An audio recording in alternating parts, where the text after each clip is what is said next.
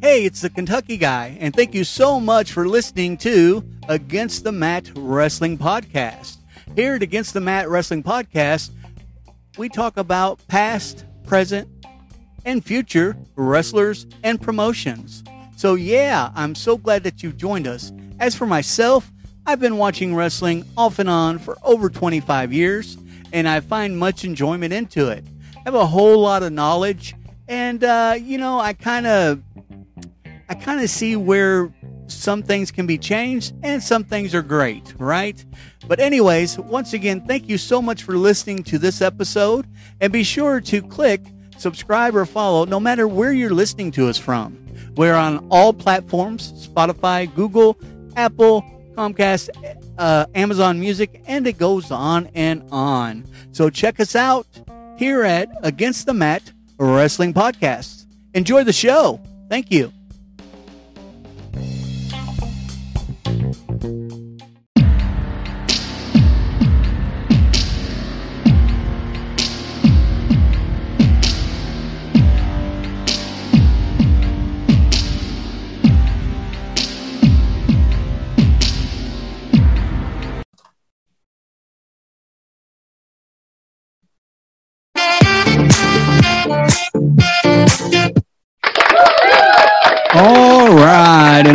Welcome to Against the Mat Wrestling Podcast. I'm your host, everyone, uh, the Kentucky guy. Hope everyone is having a fabulous 4th of July weekend on this beautiful Monday. Let's hear it.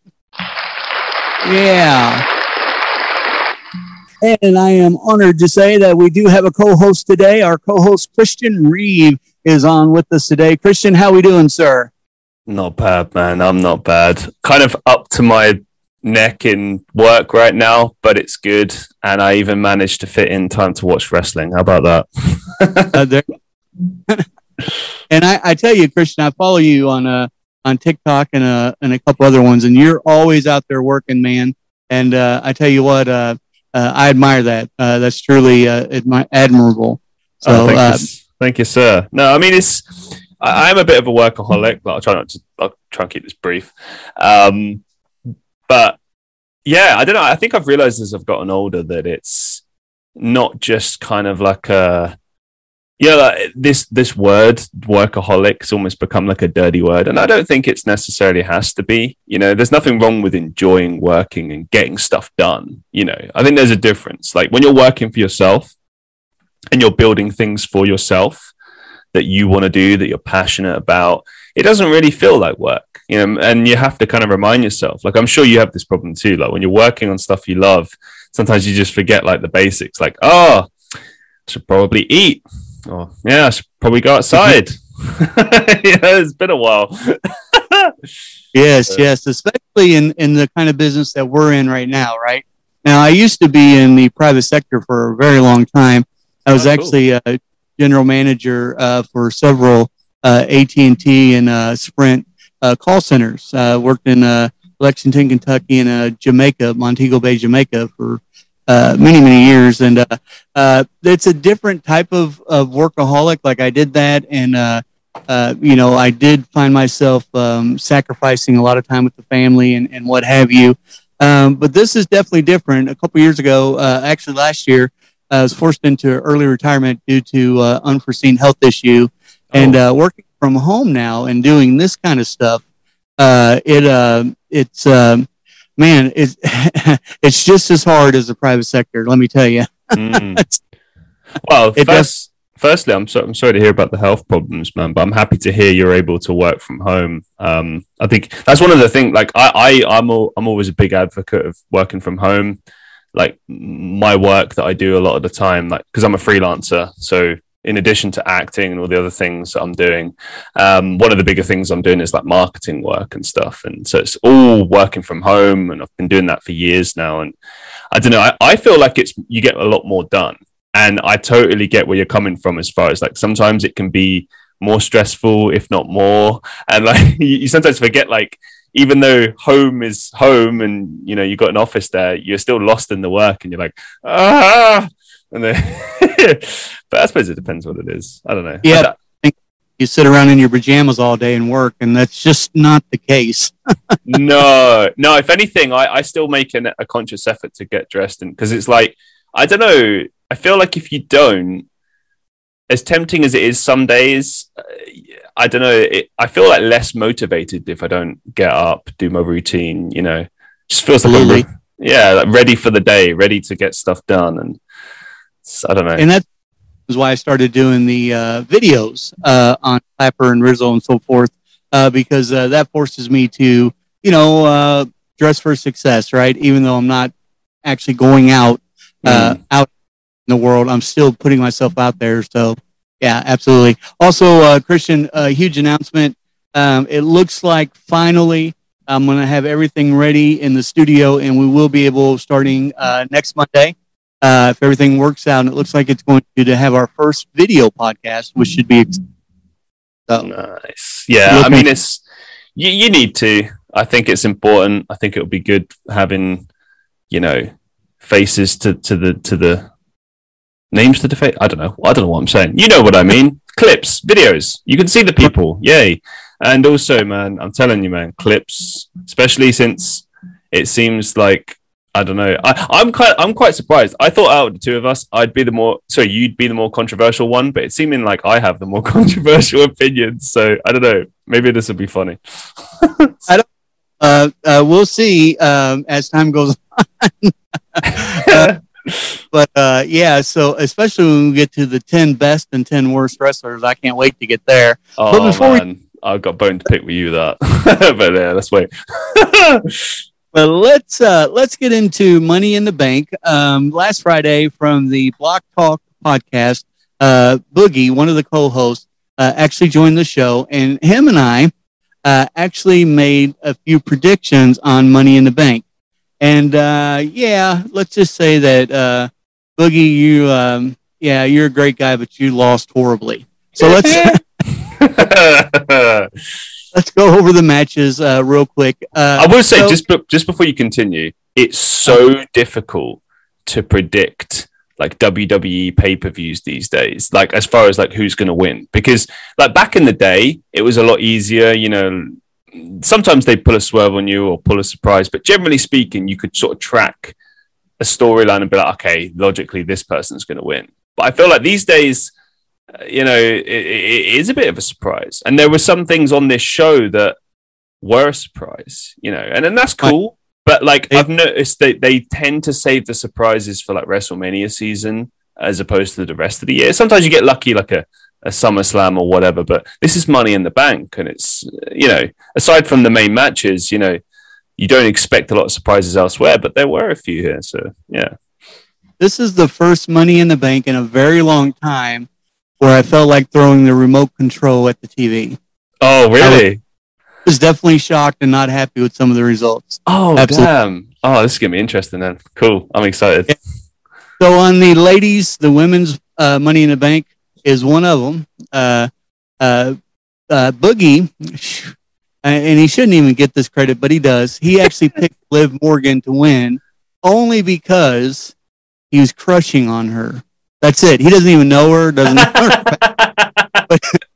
yeah. Well, I mean, she, she is. Becky, you pick Becky Lynch. Yeah. I mean, I think Becky Lynch would have been like the the the general expected choice, but Liv is is kind of more like uh, she she she she that's the the choice that makes more sense as far as like moving forward. Like Becky doesn't need it, but Liv does need it right now.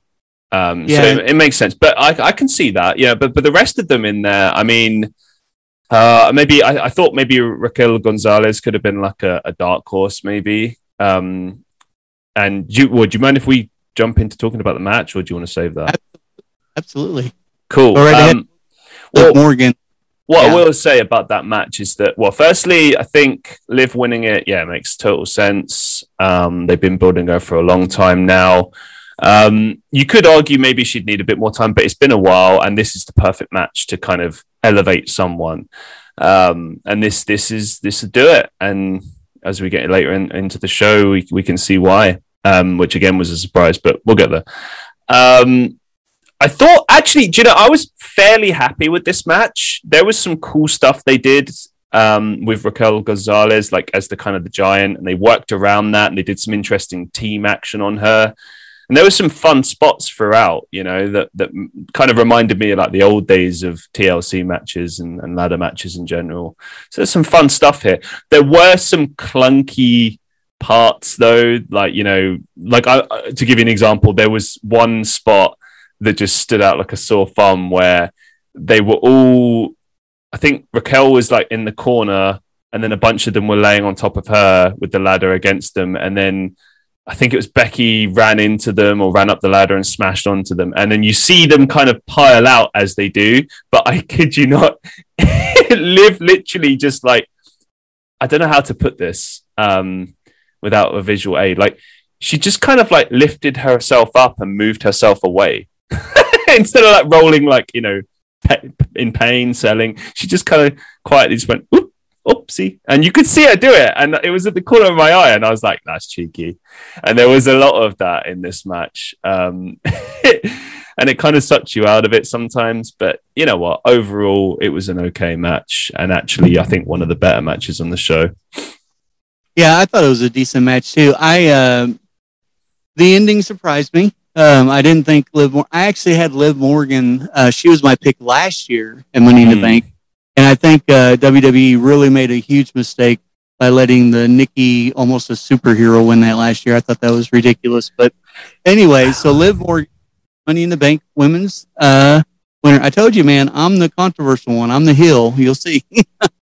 I mean, look, your your opinion's your opinion, and I think there's always going to be contention and there's actually contention with other people on this show that surprised me actually when I started looking at Twitter. I was like, geez, uh, Liv doesn't bother me. I mean, I think they could have done more in the match to build her a little bit more. It like I, I will say a lot of the time when you watch these matches, they're hit and miss as far as if they actually present the person who's going to win as likely to win in the match. Do, do you know what I mean? Like in the sense that like when they're telling the story of the match sometimes it will come out of nowhere that they win because they've like spent the whole match, I don't know, getting beaten up or they've barely sort of been in the ring or something.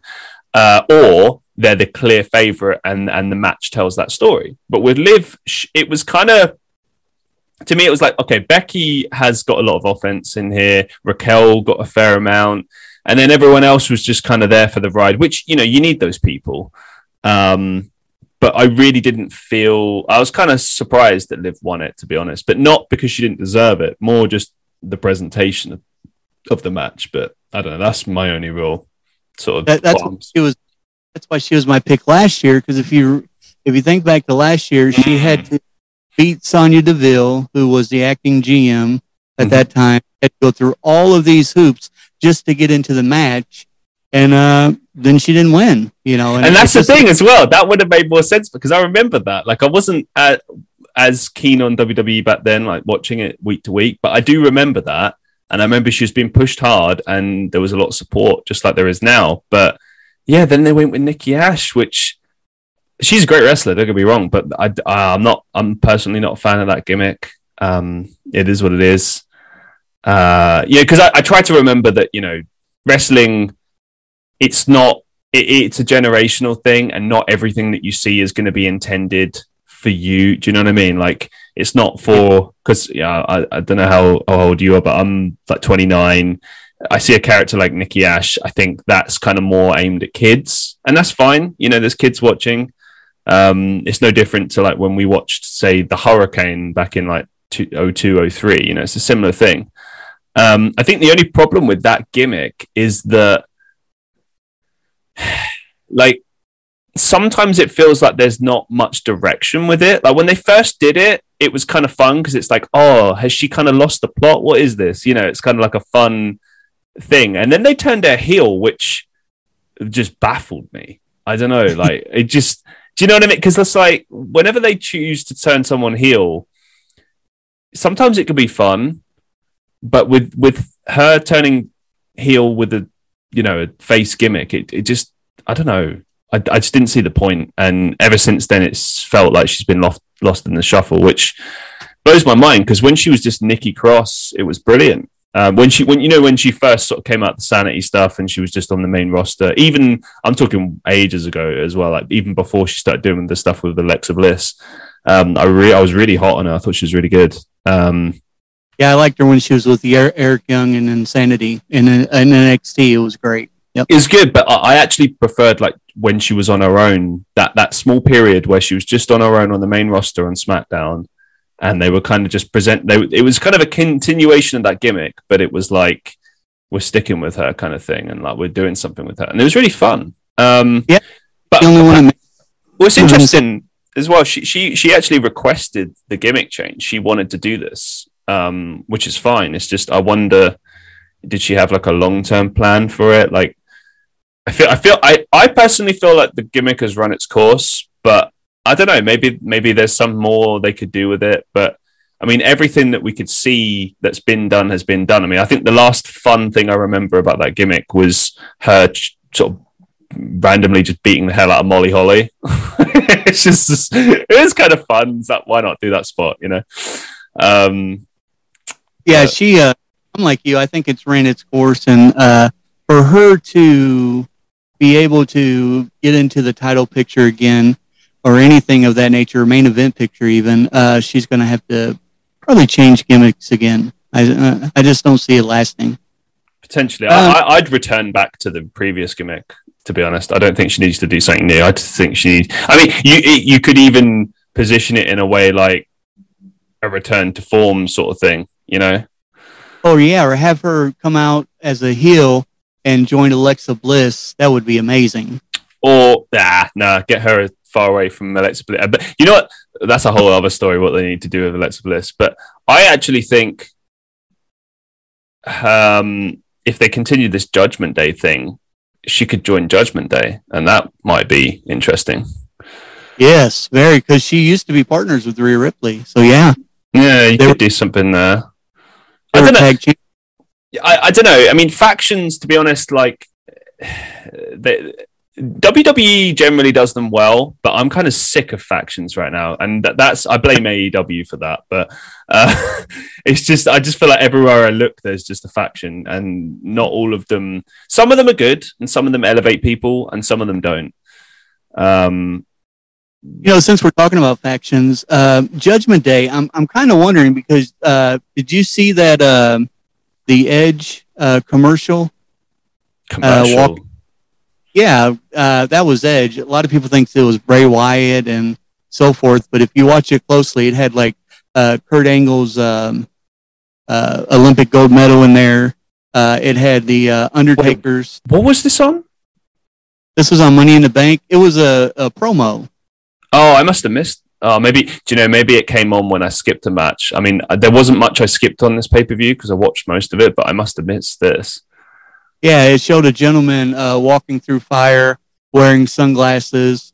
Um, if you uh, the dirt sheets, Twitter, and everybody's trying to say it's Bray Wyatt, it's not. It's Edge, uh, and uh, it it just shows you know it's time for him to come back. He hadn't been back on television since June sixth. Oh, but uh, they have to wait until he, he grows his hair out again, man. Come on. so at least, at least half a year. so, so, so look for. I don't know if he'll form his own faction or just go go against Judgment Day on his own, but I do see that on the horizon. Uh, they've they've killed they've killed it. Like any chance they had of that faction working is dead now. Like I don't know why they chose to pull the plug on it so early. You know. Yeah, they're fighting the Mysterios on uh, tonight. Actually, doesn't make unless you're going to have Dominic turn against his father, which I've been calling for six months. Needs to happen. So. Maybe, but do you know what? If they're going to do that, then that needs to be like Rey's final match ever. I think, and then they they have to have like a clinic. It has to be like a brutal storyline, and then he whips him at WrestleMania, and he passes the torch, and they shake hands, and it's you know I, I see. I see. Uh, uh, kind of a Kane and Undertaker storyline here. I see uh, Rey not wanting to fight him because it's his son, and then he finally gets pushed in the corner like the Undertaker did. I kind of see that kind of storyline. I see him dragging it out a little bit. Yeah, I mean it can work. It's got all the makings of a good storyline. Um, yeah, last good brother. Oh, sorry, family related storyline I can think of was probably the the Cody Rhodes versus um, Dustin Rhodes match at the beginning of AEW. Like that was brilliant storytelling, really emotional, and you could do the same thing with this. You know, you could really pull on the heartstrings, and that's uh, WWE really does that well. When they really want to go for a, like an emotional storyline, they know how to book it, and they could do it with this. I And Dominic actually in one as a child. I don't know if you yeah, this of course, man. Eddie Guerrero. Yeah, oh can't can't forget about the custody of Dominic ladder match. Come on. that I oh. mean that, that, made you care. I mean I I mean you literally that, got. I'm sorry, but that that was just bants. That was just hilarious. I'm your puppy. Come on, who doesn't love that? and I, I love I love as well that Dominic on Twitter, like on Father's Day, sometimes just like for, for Bants will just tweet out like, "Oh, to, to the best puppy," and like he still plays into that storyline. oh man, Latino Heat, he was one in a kind. Yeah. Oh, absolutely, man, one of the greatest of all time.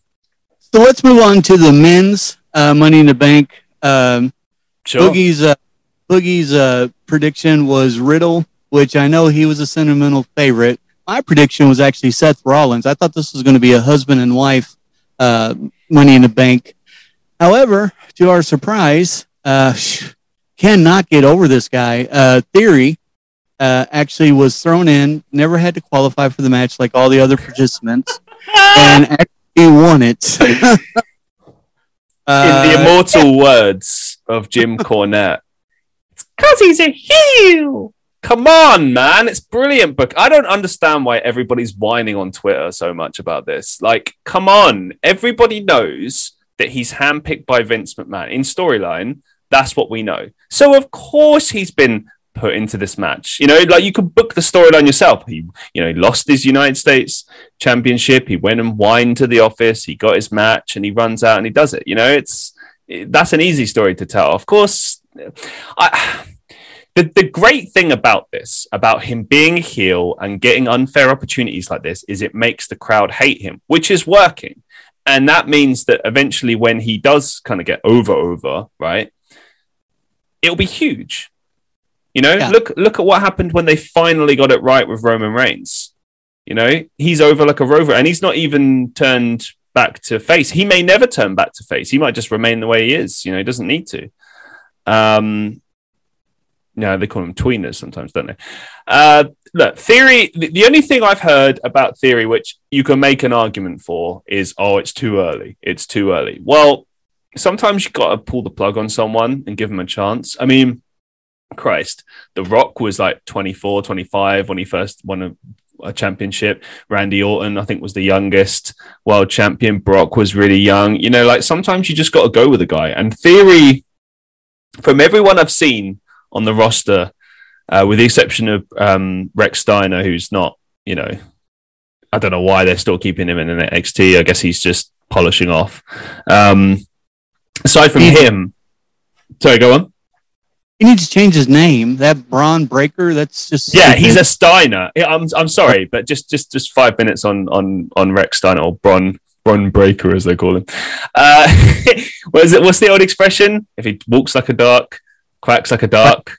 You know, he, he, he's a Steiner through and through. He's literally like he's the spitting image of both of the Steiners, and he talks exactly like both. Of. He's a Steiner. Like it, it's like the equivalent of trying to, I don't know. Uh, I don't know. Well, it's like uh, it's it's just how they messed up with Kurt uh, Kurt Axel. He should have came out and did the Mister Perfect, you know, uh, uh, I couldn't disagree more with that. I'm sorry. What? No. What? No, no, no, no, no, no, no, no, no, no. Look, they did the Mr. Perfect gimmick. What do you mean? Oh, he should have done the Mr. Perfect gimmick things. No, he should do his own thing. The, the way they messed up with Kurt Axel was that they never gave him a proper push. They always just kind of booked him as a lesser guy. They gave him one push where they tried to push him with Heyman, uh, but they messed him around. I, I believe Hunter buried him he was a United States champion. Yeah, but come on, man. Like they, they don't. When it comes to that sort of middle mid card, right? When it comes to those titles, winning those titles doesn't always mean something. It, it can mean something, like for example, we've seen that with Austin Theory. He won the United States Championship. He was toying around with that, and then boom, go to the to the World Championship. A lot of the time, and I think even Vince has said this before. People that are connected with him always say that you know the mid card titles are just kind of an excuse to see what they look like with a championship and kind of get an idea of what they're like as a champion before you push them for the main title. You know? Right. Uh, but not everyone that gets you know those mid card titles um, goes to the main event. And that's not even to say they need it either. I mean, I, to the best of my recollection, I don't think Mr. Perfect ever won a world championship, but he didn't need to because he was just so brilliant. Um, the problem with Curtis Kurt Axel, and I didn't follow his entire career, but he he could talk, he could work, but they just never really properly gave him a shot. I, I don't feel. Um, and like, no, not everyone gets lucky. That's the thing. Um, it's unfair. Like in wrestling, like everyone that you you really get behind. Some people. It, I think the unfairness is sometimes it will be the people you don't want to see pushed are the ones that are pushed, but the people you really feel like they deserve it, they don't get pushed. But then every once in a while, you get someone who you do want pushed, and they do get pushed, and it's like a fairy tale. But you know, it's Yeah, I get you. yeah. I just think it was cool to have them come out, like do the behind the behind the back uh, basketball shot and make it some of the things. and I just uh, I think he would have went over better. Uh, that's just my opinion, though. I don't know. I think it's dangerous trying to do that. I mean, didn't they try and do that with David Flair, and it just, you know, Yeah, but he. Ric still having still wrestling though. You know what I mean? It and plus that was WCW. yeah, but still, still, it's the same thing. Like, if you're going to book a wrestler, a second generation wrestler, and your and your plan is to kind of have them do the exact same gimmick as their father, I mean, ha, come on, what do you expect? It's not going to work, especially when they're so beloved. And even I bet even Curtis Axel knew that. You know, I I, I think he, he even said that in interviews that he didn't want to do exactly what his dad did. Like he was proud of his dad. How, how could you not be? But would he have wanted to do the same thing as his dad? No. Yeah, that's why he took on a different line as. Yep, yep. That interview, but yeah. So Austin Theory, or Theory, they call him now. Uh, he is the Money in the Bank winner. Here, here's my question, uh, Christian. Uh, he's every everything points to him and John Cena at SummerSlam. So, is it going to be for the briefcase or just a regular match? He no longer has the U.S. title. So, what's your thoughts? There's a couple of ways they could go with this. He could cash in, and then you could have John beat him at SummerSlam and have a little mini reign. Uh, the way I would do it, the way I would do it is is have Austin Theory cash in and have a mini reign. Doesn't have to be long, but then he loses it to John. John becomes champion. 18 times. Passes 18 Ric. times. Yeah, passes Ric. And then what you do with that moving forward is you build to WrestleMania.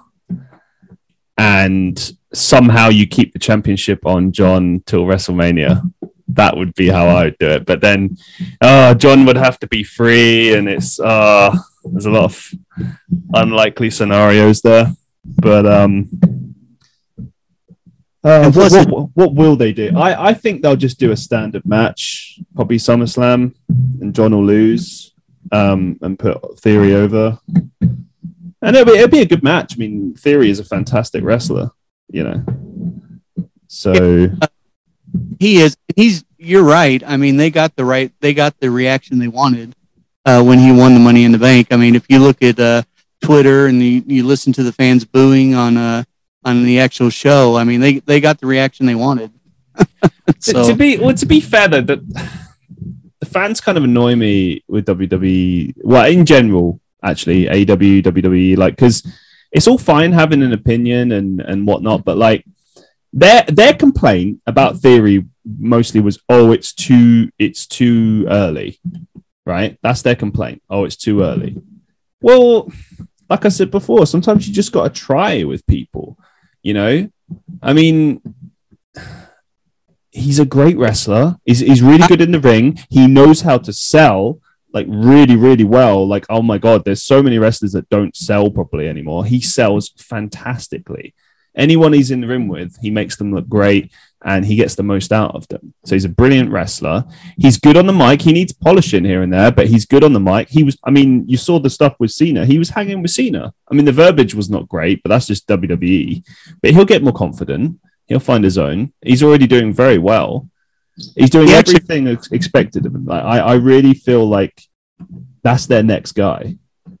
That's he actually reminds a lot of Randy Orton. He does. Randy Orton was about his age when he won his first championship. Here's the uh, deal. Here's the deal, right? You've got Austin Theory. I'm sorry. They need to bring that back to Austin Theory, not Theory. Well, this is stupid. Austin Theory and Bron Breakker. Okay. Bron Breakker's not 100% ready, but he's getting there. A year, maybe less. He'd be on the main roster, right? So then yep. you've got Austin Theory and Bron Breakker, two magnificent wrestlers, right? You could have like your next Rock and Austin right there. Think about it. They're different types of wrestlers. You know, one is kind of more of a brawler, classic kind of technical wrestler. The other one is more of a high flyer, but he can do technical. They would work really well with each other. And I can see it. You know, you can. Yeah. And so many people in the industry say that. Like, I think uh, Cornette already called it. He said that Bron Breakker would be the world champion within the next three years, and I, I can really see it. And I think that Theory would be a great heel opponent for a babyface Bron Breakker. Do you know what I mean?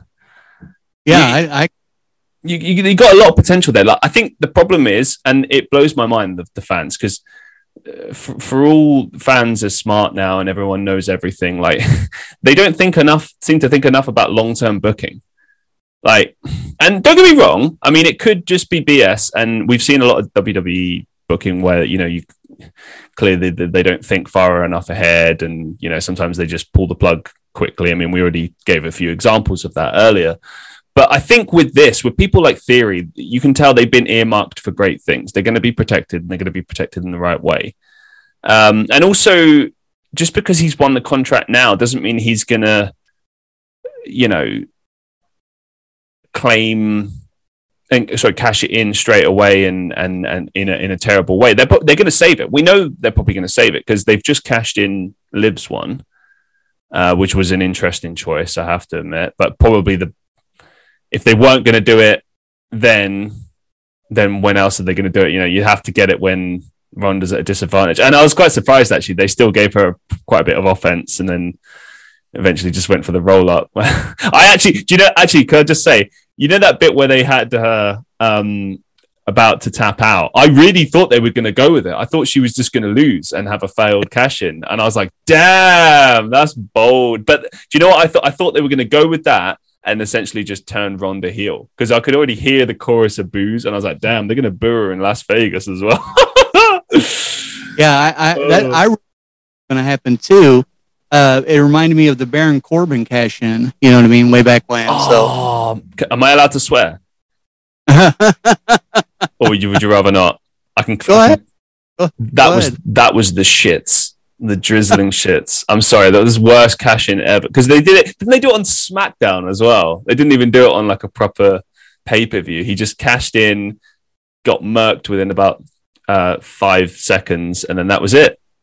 And it's like, wow, you just wasted the the cash in. Like, and don't get me wrong, sometimes it's fun to, to do that, but like the cash in can be saved and used in so many different ways. You can do it straight away. You can do it as a surprise mid-year. You can do it right at the last minute. You know, there's so many things you can do with that, and they're still finding new and unique ways all the time. But that was just like a fart.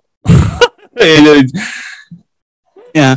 So keeping theory in the conversation, uh, he did lose uh, his United States title uh, at Money. Bobby Lashley. Um, Boogie actually picked Theory. Uh, I actually picked Bobby Lashley. I, I couldn't see a way that Bobby Lashley could put uh, Theory over unless Umos came out and interrupted. And mm. I really think the feud is done. So, uh, so yeah, so Bobby got it. I, Bobby's a world champion. I don't know about this USA United States champion. I think it's I don't- fine. I think it's fine. If you've if you've been a world champion and you're a mid, you know, you have a mid card championship. I don't think it hurts you. The only way the only way I think it hurts you is when you've never been world champion because it's from our perspective, it's like, well, they're never given them the chance. I mean, and that's the thing. It's it's silly, isn't it? Because do you need the world championship to be over? No, no, you don't. If the goal as a wrestler is to be over, then that can go in different ways. But the measure of success is often, you know, the world championship, isn't it? You know, like the old Stone Cold saying of like, oh, if you don't want to be the world champion, you shouldn't work here. And it's like, I get that, you know, that that's the ultimate goal for many wrestlers, but maybe not every wrestler, you know. And we've found out over the years that some of them just go there to collect a paycheck. Some of them are just, you know, they're happy with their lot. They're happy with, I don't know, being like a comedy wrestler or being like a, a lower mid card or a mid card or a tag team or, you know, like everyone has different goals and that doesn't make you any lesser or, or any, do you know what I mean? Like, I don't think it's the be all end all, but I do Yeah. think that at the same time, WWE could do a lot more to build up the prestige of titles. Like, I don't like the fact that they make the Intercontinental and American uh, US championships feel like nothing because they have at times felt really fun and and you know when the Miz had the Intercontinental Championship, it felt like a big deal. He really pushed hard for it, and it really felt like a big deal. In the past, you know, Razor Ramon has had it, Mister Perfect has has it had it, and they've made it feel like a big deal. You know, you can make those titles feel like a big deal, but then they Yeah. just they just sometimes they just kind of at the moment. I, I'll be honest, the championships don't really feel like a big deal, and to be honest, they kind of just feel a bit boring. That's my issue with them. Is it's just like the picture is a bit like, eh. Like I couldn't tell you who like the Intercontinental Championship is, uh, champion is. I just don't remember because it's not really that important because they don't present it as important. They flip flop all the time. You know, if they booked the mid card championships like they booked the World Championship, where they don't change hands often, it might be a bit more interesting. Yeah, your Intercontinental champion is Gunther. Uh, Oh yes, of course. Sorry, yeah, yeah. he was That's the right. United uh, uh, United Kingdom champion for the longest reigning uh, forever. He was over 365 days. I feel Uh, bad. I feel bad for um for not remembering that actually because Gunther is is fantastic. He, Yeah. he is. I don't understand the name change from Walter, but yeah, he is great. Um, is it isn't it because it's it's uh, his name on the Indies, so they just want to own. It's like intellectual property rights, isn't it? They have to own your name. You know, oh, we have to own you. You know. right? It just would have, if they'd have done it at the beginning, it would have made more sense. I think. Yeah, maybe they just don't think that far ahead. I mean, I look at Butch, right? So Mm. Dude, I'm still uh, scratching my head over this theory thing. Like, why does every wrestler on the roster just have to have their names dropped? You know, I don't get it. Are we just are we milled, are we moving up to the point where we just don't have, you know, four names? So everyone's just Orton, Lesnar, Lashley. Like we can't have four names. Like that's sacrilege, apparently. or are they trying to think if they change his name, we'll forget about his horrible run in NXT, possibly? Because he did not have a good run at all in NXT. So That's Uh, nonsense. Look, people people's memories are long and what and what and ranging, but generally speaking, you're not going to remember like the specifics of what happened like five years ago in NXT on this particular day. Like you remember roughly speaking, you know, but most of the time you focus on the the here and the now, you know. Um, like for example, Roman Reigns. You know, are, are you thinking about the times when he was overbooked to the you know to death and everybody hated him and it sucked. No, you're thinking about the tribal chief and how he's being Well, now. You I know? do. I, but you know my feelings on Roman Reigns. Yeah, well, well, I'm just giving an example. Like generally speaking, I think most people tend to live in in like now, what's going on now. Like you, you remember. I can, I can remember like good points, bad points in the past with like Reigns, but I'm just saying in general, like you. You tend to focus on what's going on now, and you- you're you're nostalgic of the past, or you're fond of of you know what's happened in the past, but generally speaking, you focus on what's going on right now. Like, yep, today's society is all about right now, right well, now. That's yep. that too. I mean, and, and this is coming from me. I'm a very sentimental, nostalgic person. So me saying this almost goes against everything I believe. But at the same time, you know, I love. I I'm all about living in the now. You know, and looking forward to the future and that. And I, I think that's the way you have to be. And with wrestling, I still feel like there's always that sense of wonder, like, oh, maybe there'll be a really, you know, because even even today, you know, wrestling is not what it used to be, and for me, I, I feel like the best days, as I've said before, are kind of behind us. But at the same time, you know, every once in a while, you do see something that's really special. You know, there were moments on this show, Money in the Bank, that really did feel like just good wrestling. You know, like the Rousey match. I thought that was good wrestling. Which one? Uh, Ronda Rousey when she defeated Natalya. Mm. Uh, yeah, I wanted to talk about this actually. That was a solid match, and it made sense because look, um, Natalya is is a great wrestler. She's from the Harts family, you know. You, you, know, and you know they've been training together for a long time. There's history there. You know, I, I knew that they, this feud itself was a no brainer. Um, and is is a pretty solid kind of feud to have for Ronda sort of and coming back into the company.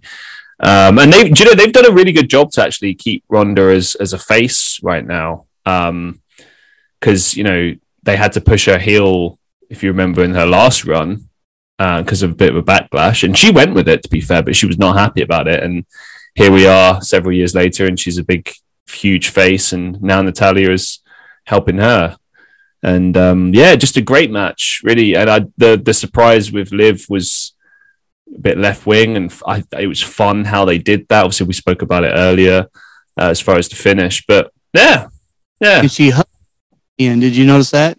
She did. She hugged hugged Natalya. Or no, she hugged Liv after she won the championship. Yeah, I um, I, I think I didn't care that because you know they're going to fight at SummerSlam, so well, maybe they're still deciding what to do as far as like how to book it. Because look, they're in Vegas. That's you know Ronda Rousey town, or at least you know has been. Um, maybe they're trying to kind of keep Ronda neutral for now, because it, it's difficult. I feel like the only way around this is is to turn Ronda heel, but at the same time, like she just got back. You know, she's. Oh, um, um, I don't know if you have to turn her heel. Dude, um, dude, think about this. Think about this, right? SummerSlam. Have, have they have they booked? Is it is it official yet? Liv and and Rousey. Uh, it, it's all on the dirt sheets, but I don't know if it's official yet. Do you know? Everybody, everybody's I, talking about. It. You know what I th- I would do, and I know everyone's going to boo and be like, "No, that idea sucks." But to be honest, to protect Rousey, I would book a three way Three way. Yep. Yeah. Have have someone else in there. Um, Perfect. Take Bayley. the full. Take the. Ooh. No. No. No. No. No. No. Because she'd have to take the fall. Well, look, there's different ways you could book it. I mean, look, if the match was was Bayley, Morgan, and and Rousey, and Bayley um, gets if Bayley won, that'd be huge. Everyone's gonna love that. But then it's like it's only a month. I mean, dude, they're doing SummerSlam at the end of this month. Yeah. so yeah. I mean, it's I, like it's, it's, it's doable. I mean, you you could do you could do like you could do a secret opponent deal and have Bayley just come back as the secret opponent at SummerSlam. I suppose you could do that, but it just it would just bit, seems a bit unfair to Liv to just give her the championship and then just immediately take it away from her like less than a month. yeah, I, I, don't know how long her reign will be. To be honest with you, um, uh, they just well, at least give her a couple of months just to kind of figure out if she's got something. You know, I mean, isn't that the whole point of being the champion? Is to see right. like, okay, can we make money with this person? Like, can they carry our company, uh, be the, the the face of our company, etc. Like, you know, it's not yeah, really- me personally that she should be uh, carried to at least the Royal Rumble to January. But yeah, I mean, yeah, I, I mean, traditionally speaking, yeah. Um, I, I, I feel like Liv has potential. I mean, she she's she she's not one of my favorites, like just in general, but I like her. I think she's she's a good baby face. She's a fun heel. Like she's, I feel like she's just very still like learning a lot. You know, she's she's still in that process. She's still working hard and just kind of, and and now is the perfect time to test things out. But I don't think this is the problem with WWE sometimes is that they don't really give people enough of a chance to to like test things out. You know, so, so yeah. Yeah, I mean, sometimes like Vince will start pushing someone for a couple of weeks and then just be like, "Oh no, actually, no, no, no, no." But and but the fans have already got invested in it, and it's like you never know what to get invested in or what not to get invested in. And a lot of the time, the backlash actually comes not so much from necessarily from things being booked that people don't like. It's more like the stop-start nature of things, or like pulling the the the rug from under our feet when we're just getting into something. You know. I mean, you yeah. saw the reaction. You saw how huge it was that Liv won. And hey, you know what? Maybe it was more just because it was a surprise. But it to me, it looked like everybody was really for her. I mean, they were really happy when she won, and they were really happy when she cashed in. So Oh, she's over right now. Huge. Right. Yeah. So maybe it's not a good idea to take the championship from her just yet. but so Rousey though, she's over quite a bit too. So it'll be interesting. Real quick uh, on that match, uh, Ronda versus Natalya. Um, Boogie actually picked Natalya. I picked Ronda. So once again, uh, in your face, Boogie. Um, so moving, so moving on to the, we also had the other uh, women's championship on the line. Bianca Belair versus Carmella. Uh, both Boogie and I both picked uh, Bianca. Um, I kind of knew that was going to be a squash match. Boy, that was a quick match. Uh, the only thing I don't understand, Christian, is the ending of that match. Why in the world would they have Carmella attack Bianca?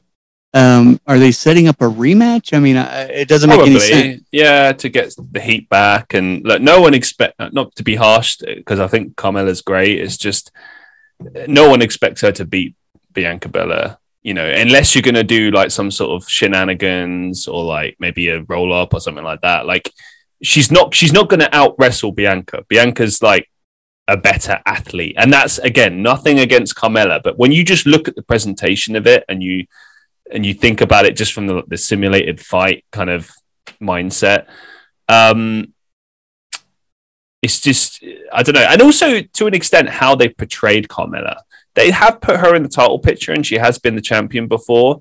But don't forget, like when she was champion, she often had like assists from uh, I think Reggie. was yeah, or um, James Ellsworth when he was in the company, and you know, right. like it, it's always kind of been that that kind of Jinder Mahal style um, championship booking. Like she, she's she, like what I'm saying is she's she's not beating people like cl- flat, clean in the center of the ring. Like maybe a few, but like generally speaking, not. Whereas if you compare it to like Charlotte, Becky Lynch, Bianca Belair, you, you see where I'm going with this. Like it's she's not been presented in the same way. Um, and again, everyone has different roles, different approaches and stuff. And she, she, she she's improved a lot, I must say, over, over the like she's she's really good heel. She's great I, on the mic. I personally think she's underrated. I think she's yeah, I, I, would agree with that. I'd agree with that. But yeah, something sure. is her her actual husband Corey Graves. He's been released to return back to action now.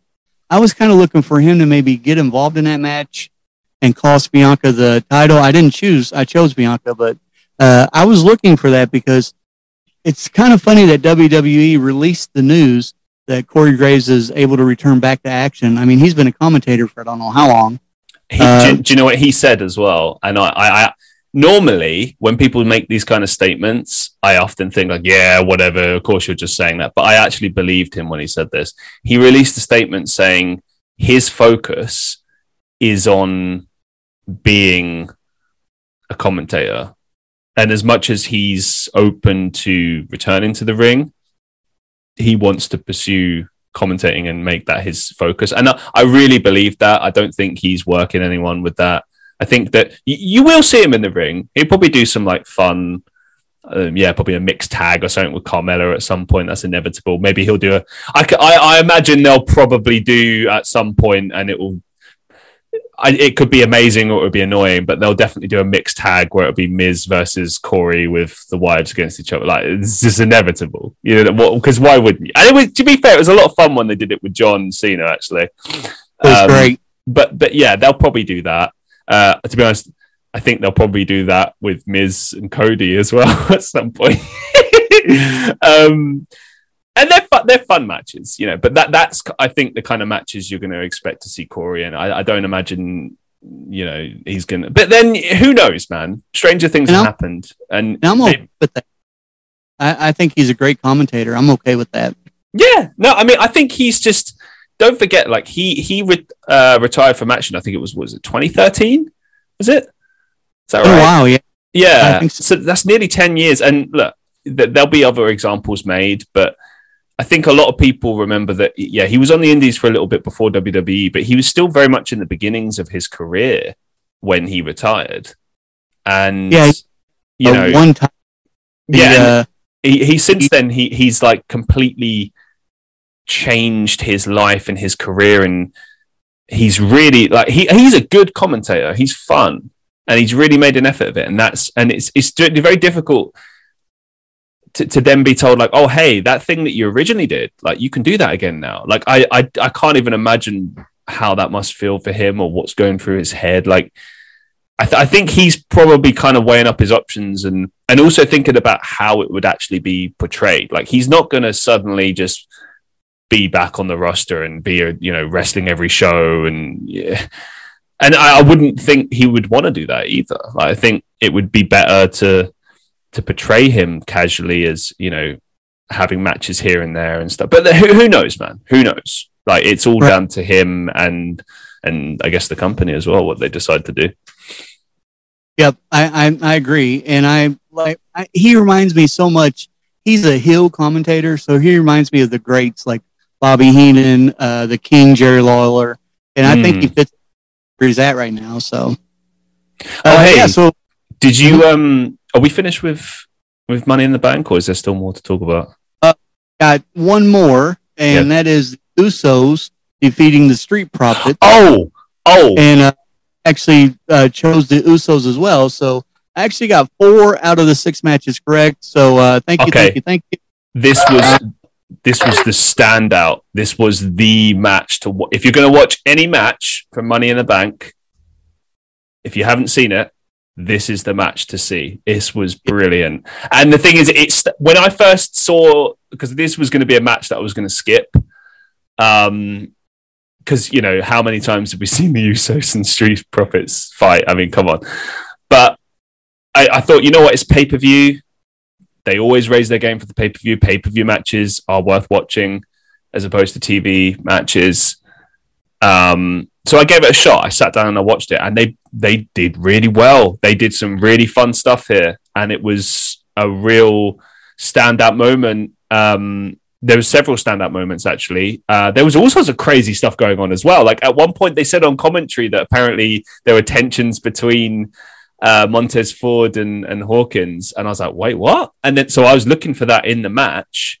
Oh yeah, that's rumor. I was that's looking out there. for it, but yeah, but I didn't see any of that. And then um, then the match ended, but it ended with controversy because Montez Ford's arm was up off the off the mat, and it was very clear and obvious. But you know, obviously, the ref blind, uh, and um, so yeah, they didn't actually win. So obviously, they're setting up another match. But if you pay attention, Ford looks like both annoyed at the situation and also like maybe he's annoyed at Hawkins, but maybe not. Like it could have gone either way. But um, they teased a lot of fun stuff here. Plus, the match was just really good. So that that for me was the match of the night. Montez Ford, he's going to be a world champion. He, he's going to go single. I, I see it. I, I called it a while back, but now he's starting to get that push. If you've noticed, he's redid his physique, and uh, he he's awesome on the mic. And yeah, I think uh, I, I see that happening. Maybe the next time they meet, but what's uh, going to happen to Hawkins, man? He's probably going to be gone. Yeah, that's the poor guy. He's fun too. I mean, I get it. Fun, Montez Ford is money, but come on, man. Hawkins is good too. I mean, he can leap over the ring, I guess, but You know. Oh no, you're doing him. You're doing him dirty, man. He's he is a good wrestler. he out of the two of them, he he really does like carry the team as far as in ring work is concerned. Um, mm-hmm. Like Montez Ford is is a great wrestler. Don't get me wrong. Like like they're both really good, but they're different kinds of wrestlers. That's the thing. Like people often compare them to Private Party and AEW, but you know what? They're both high flyers. Whereas Hawkins is more of like a he's less of a high flyer, and I don't know what to pull it. I'm, I'm not going to say brawler because that's not quite right, but he's a he's just a wrestler. You know, like I can't really. It, it, it works. It's a bit. It's a bit like um, what would be a good example of two guys that had different styles, but they they came together. Um, you, you remember those two? Who? uh, Big Cass and Enzo. Yeah, perfect example. Yeah, yeah. I mean, it was a little bit more static there, but yeah, yeah, exactly. It's the same thing. Yep, I agree. Uh, so yeah, so that's all for Money in the Bank. Uh, staying with uh, WWE though, just for a moment. Um, big news, big news out of the WWE last week. Logan Paul, the hmm. YouTube, has officially signed a contract with the WWE. Uh, this is, um, I'm going to talk about this for just a second, if you don't mind. Uh, so this, I, I seen this coming since WrestleMania. Uh, Miz was on Raw last week, and he said that him and Logan would be tag teaming at SummerSlam. Logan said no, he wants to fight Miz one on one because, of course, Miz turned his back uh, on Logan Paul at WrestleMania after the match. Here's the thing. Here's what I wanted to get in real quick.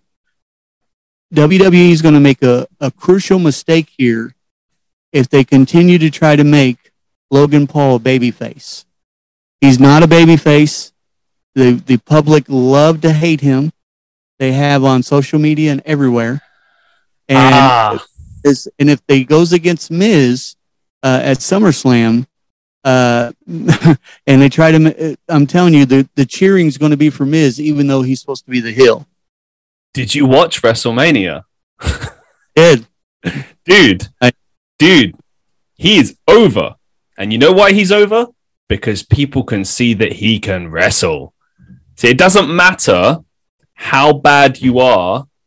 Like, you know, you could be absolutely hated outside of the ring, whatever, right? But if you demonstrate, hey, I'm actually a good wrestler and I put the work in and I, I care about this, people will love you for it. Just, okay, for a minute, just entertain well, here. Think about, about how much Cody Rhodes was hated coming out of AEW, right? How that shift had, had occurred in the space of a year or two, and then how over he was coming into WWE. Now, obviously, there's obvious reasons for that, and it's a bit of a different situation, but it it just goes to show like how that shift can occur. Logan you're right did have a lot of there's there's there's a lot of aspects to it. There's you know him as a public figure and the things he's done that aren't so great in recent years. Um, yeah this was years ago though but yeah he's very much redeemed himself in, in more recent years and he puts the work in and he works hard and i think a lot of people saw him coming into the company as like oh it's like everyone else. It's like Bad Bunny. It's, it's, like oh, it's just another celebrity coming in. And but but the thing is, all these celebrities recently they've been coming in, with the exception of a few. But him and Bad Bunny, they actually put the work in and got wrestling training and and really worked at it. Plus, you know, Logan Paul is an amateur wrestler. That's his background. You know, I mean, I bet it was at the very beginning of his um, of his of his lifetime. But he was an amateur wrestler, and you know, obviously we know about his boxing stuff as well. Like he's an athlete, so he's a he's a he's a good fit for this company. And yeah. I don't know, like I, I I personally feel like that that was my concern coming in, and I remember when he was when he first came in, you'll recall that they booked him as a heel uh, at the very beginning, and and it was perfect. They had like Owen stun him and everything, and it was it was beautiful. But then since then, they have tried to go with this babyface thing, but it's worked because the Miz is a heat seeker. He can pick up heat. He can deflect it off people. He's really good at doing that, and that's what he's been doing in this role. And I think as long as they kind of don't try to like push it like oh ultimate babyface Logan Paul as long as they just try to kind of focus on the storyline and just focus on that alone I think they'll be all right with this to be honest Yeah. Now, don't get me wrong. I'm excited to see what he's going to do in the WWE. I just think that, uh, you know, I watched WrestleMania 2 and he was booed quite a bit. Yeah, yeah, yeah, yeah. Obviously, initially, but then he started wrestling and he started winning people over, and then people got lost in the story of what was going on. You know, like yeah. the Miz, the Miz betraying him, stuff like that. Like I don't know. Since then, it seems like people are really behind Logan. Um, It'd be interesting. Absolutely. Yeah, I mean, it, it, it's split. You know, you're always going to have detractors. You're always going to have people that are against it. My personal feelings are, I think it's fantastic. I think it's really good. I I was so happy to see that he could actually wrestle and he put the work. I mean, geez, like some of his selling was better than some of the people on the roster.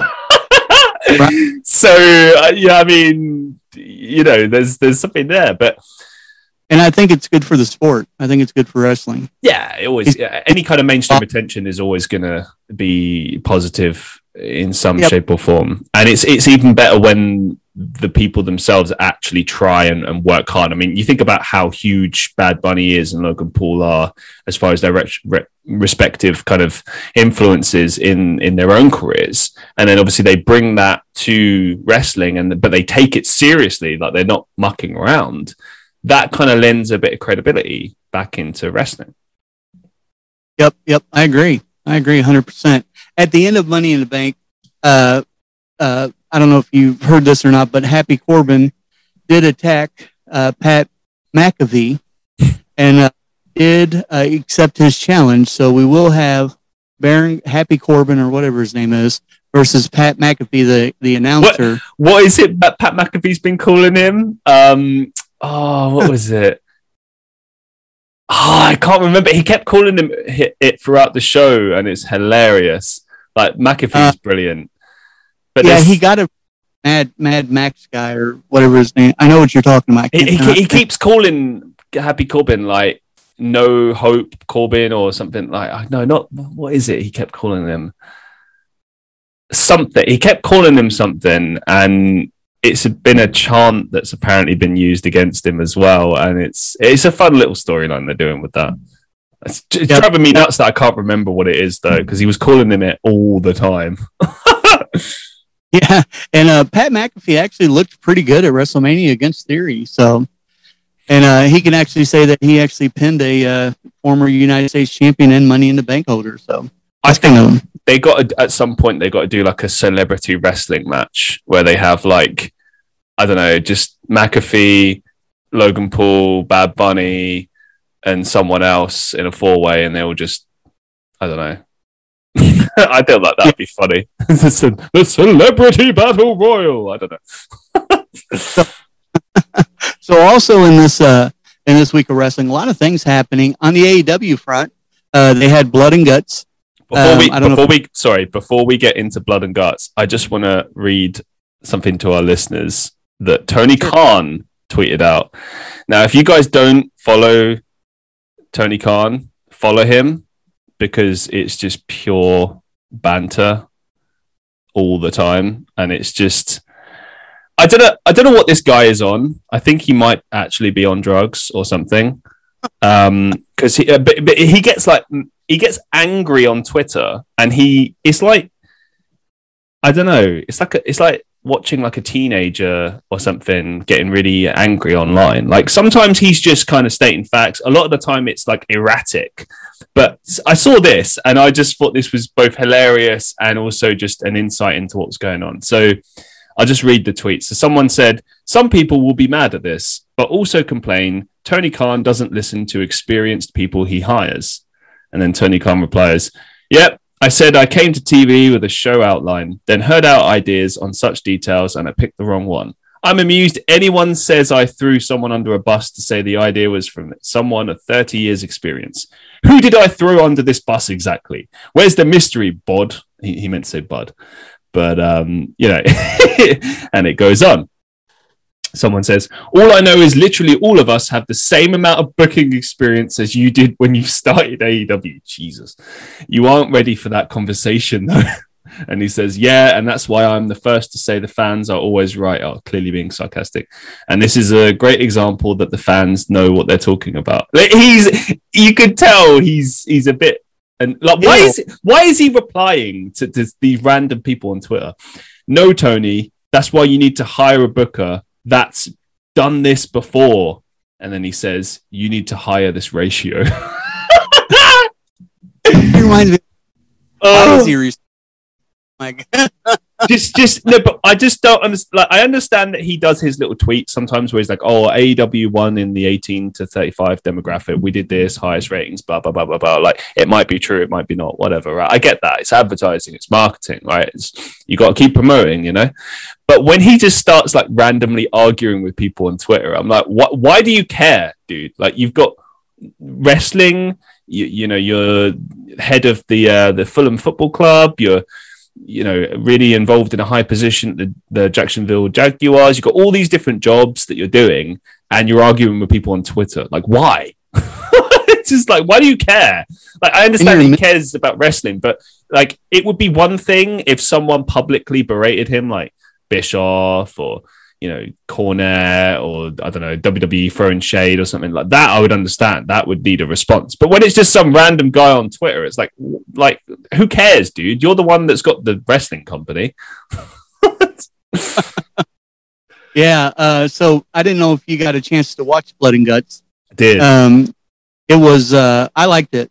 I really did. Uh, I thought it was uh, amazing. Um, one one report, one news coming out of Blood and Guts is that uh, Santana actually was injured uh, during that match. Mm. Uh, hopefully he'll recover because man, oh man, injury has struck the WWE and AEW like crazy these last couple months. So Yeah, it's It'll just be- been unlucky, but I feel like with AEW, they have been mm, a lot more.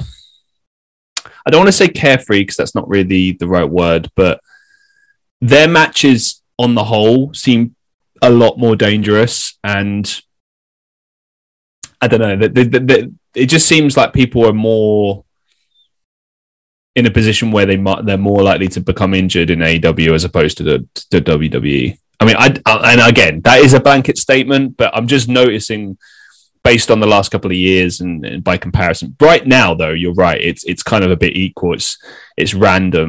Yeah, it's just kind of like here, there, and everywhere. Um, but one of the Schedule on- yeah, but- lighter one of, I think one of the interesting things though is that injuries bring about interesting scenarios where sometimes you get to see people that wouldn't normally get pushed get an opportunity, or sometimes it shuffles around things so you get things earlier, or you get different kind of fun scenarios. Um, also, Hey, it's funny. go on.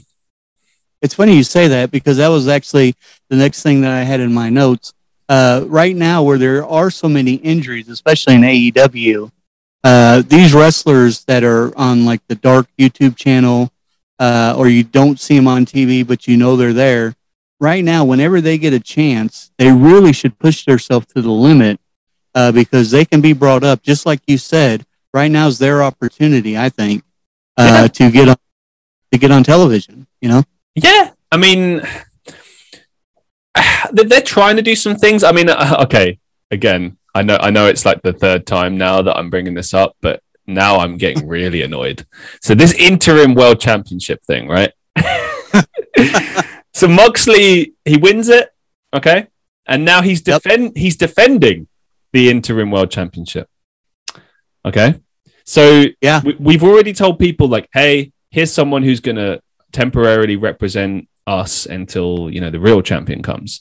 But now he's defending uh the the fake belt. I don't know. I mean, what else can you really call it? It's it's it's not a proper belt. It's not the official belt. So what's the point, right? It- it's I'm like- so it was just driving me nuts. Like, just what the hell? Like, okay, in universe, right? Why would you care about going for that championship? And I know I'm beating a dead horse here, but someone has put themselves forward, and now they're going to have a match with Moxley. Like, didn't they have like a little mini tournament actually, or because they love tournaments in that company? But they're doing something. Hmm?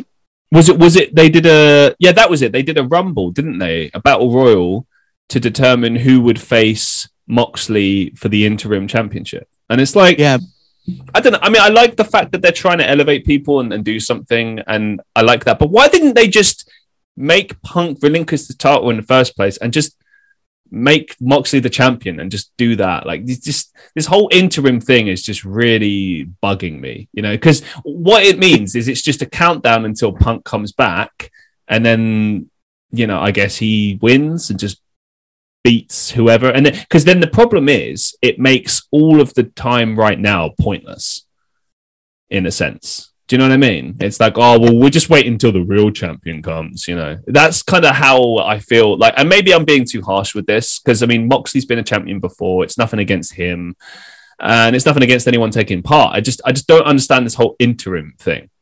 It just bugs me. It just, uh, it's basically money in the bank. It's basically just a contract to face no, no, no, no, no, no, because okay, when when you at least with the money in the bank right when you defend the money in the bank contracts that's been done a few times you're defending against oh here's a shot against the actual champion. So there's like okay there's a reason to fight for this. Okay but the interim championship we've already been told is not the official championship. It's just like a i don't know it's like the equivalent of like if i said to you like oh okay, I won the gold medal, but you know, I'm too busy to like carry it right now, or I'm injured or whatever. So you can uh, look after this uh, pretend version of it while I'm gone, and then when I come back, you know, move over because I'm I'm I'm actually the champion. It's it's well, like that. That's how it. And I know, don't get me wrong. I know they'll do a match, but come on. You expect me to believe that when Punk comes back, if Moxley's still the champion, that they're not going to have Punk beat uh, Moxley?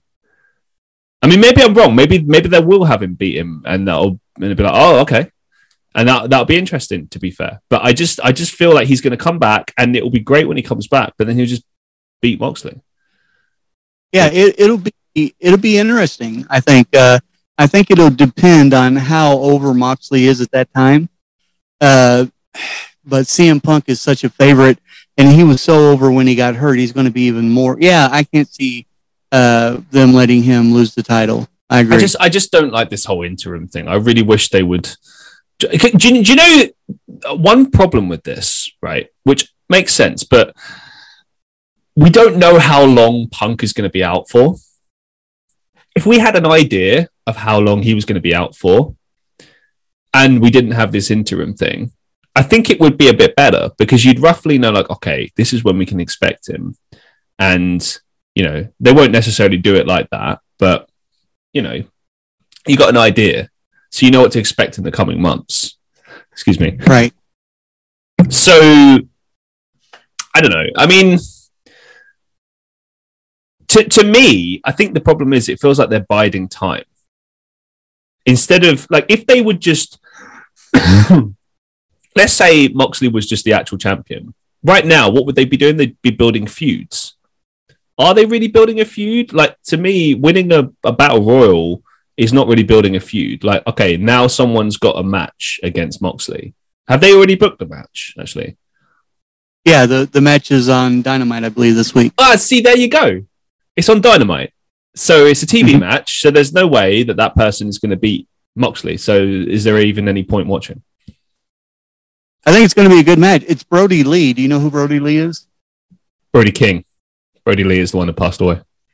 Oh, Brody King. Yeah, the guy that's in uh, the uh, House of Black. I got zero interest in this, I have to say, because the whole uh, House of Black thing is just just didn't work for me. I don't know.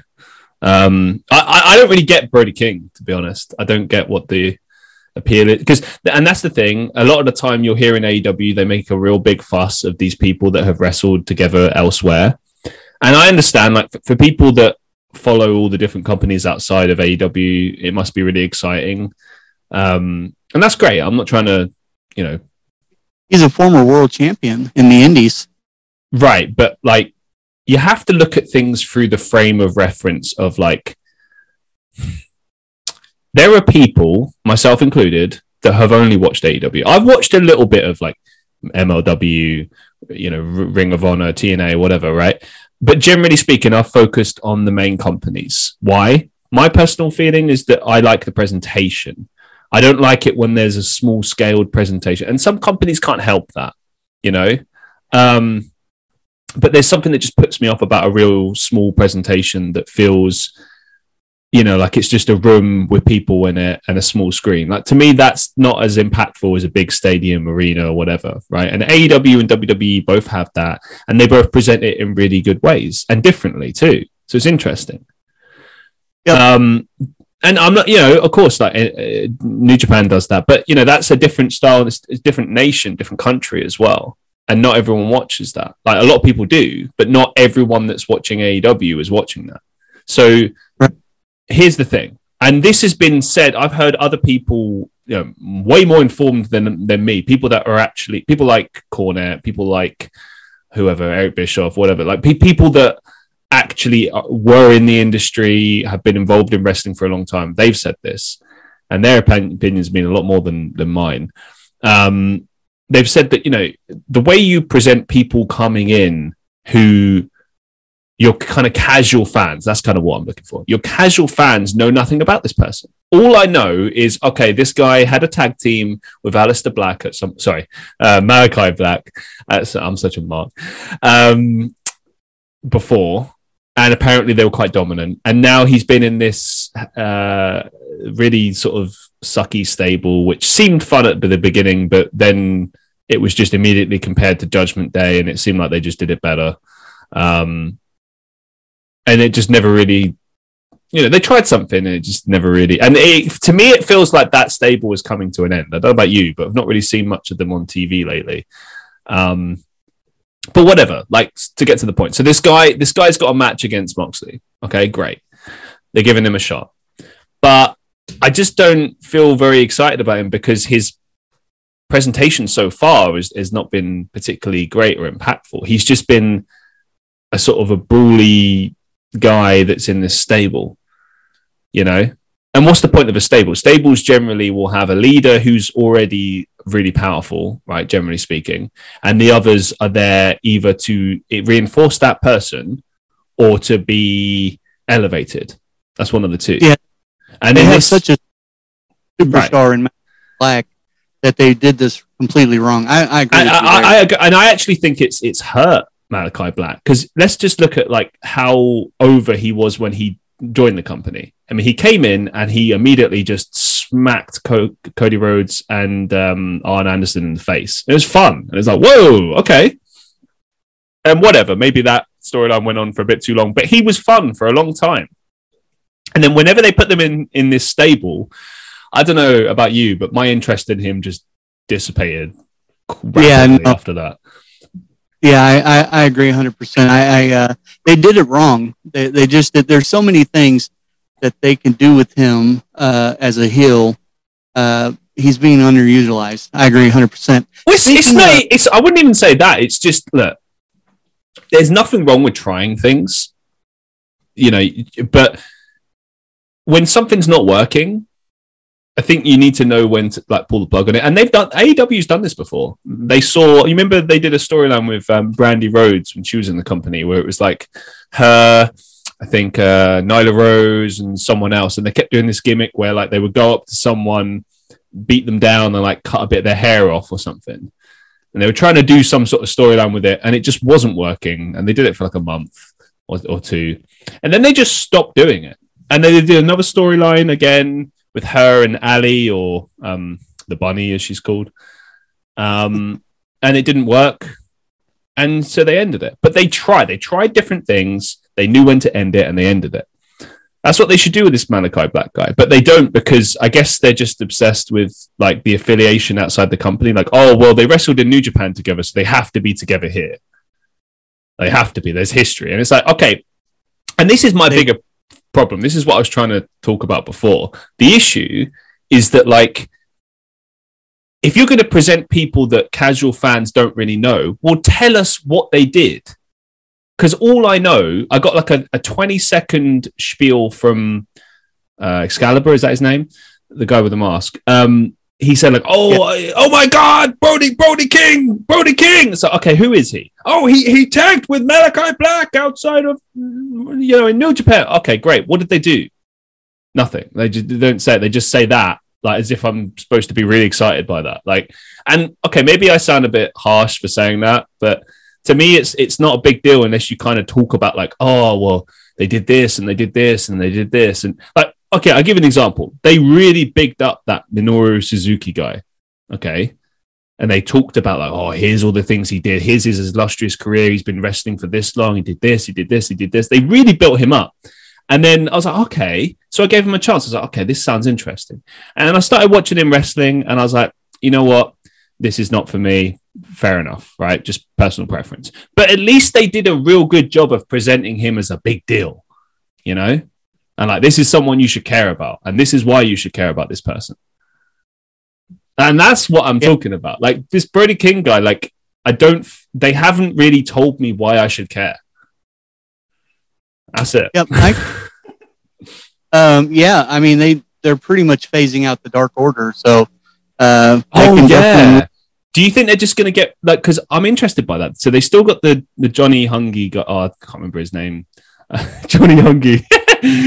um, what's his name? Johnny. Something. I don't know which one you're. the small, the small one, the small guy. Oh yeah, yeah, Muscles. yeah. He, but his name's not Johnny Hungee. It's. uh, yeah, but he's he's he's really good. Um, because there's like four main ones, isn't or five. There's you got ten. Yeah. Preston Vance, There's... who I still can't believe they put him in a mask. Have you seen how good looking that man is? And they put him in a mask. What are you doing? I don't get it. Uh, Alan Angels, great wrestler. The guy who plays um, Johnny Hungee is really good. And then you've got Stu Grayson and uh, Evil Uno. And I don't. I think. I mean, there's others, but th- those are like your main kind of ones, right? And right, they just right. seemingly, seemingly they just let them all disappear. They're just gone. Like, uh, well, two of them have been released from the company. Which ones have been released? Do you know? Uh, I don't have that in front of me. I apologize. Uh, I'll, I'll be sure to have it by next show. But there are two I just found out that were released. Uh, so they're slowly they slowly are phasing out. Well, it's uh, interesting. Uh, it, it'd be interesting to find out which ones were released because I know that Stu Grayson has been accepting. Um, he's been accepting bookings. I saw that Evil Uno tweeted something about like, "Oh, Dark Order is not dead" or something. May oh, crikey! Maybe they released it. I know they moved um Colt Cabana to Ring of Honor, and you just know that that's because of Punk. you remember in his his uh, media scrum where he was just like, "Oh," he was asked about what people thought about him in the locker room, and he said, "Oh, well, there are nobodies that you know d- don't like me, but those nobodies are no longer here anymore, or they, you know, those nobodies don't matter. And you just know it's throwing shade at Colt Cabana. It must be. I mean, I'm sorry, but they can't they must have seen each other. They must have interacted or something. Like, I can't believe they just gone this whole time and just not seen each other, not spoken, nothing. Like they must have. I don't know. It's interesting to me, but whatever. So speaking of uh, what you like and what you don't like, let's get into this week's challenge here. Um, okay, so Alan Angels has been released. Okay. Uh, oh wow. And let's see. Yeah, I wanted to go ahead since the audience is listening now and look it up and let's see who the other one is.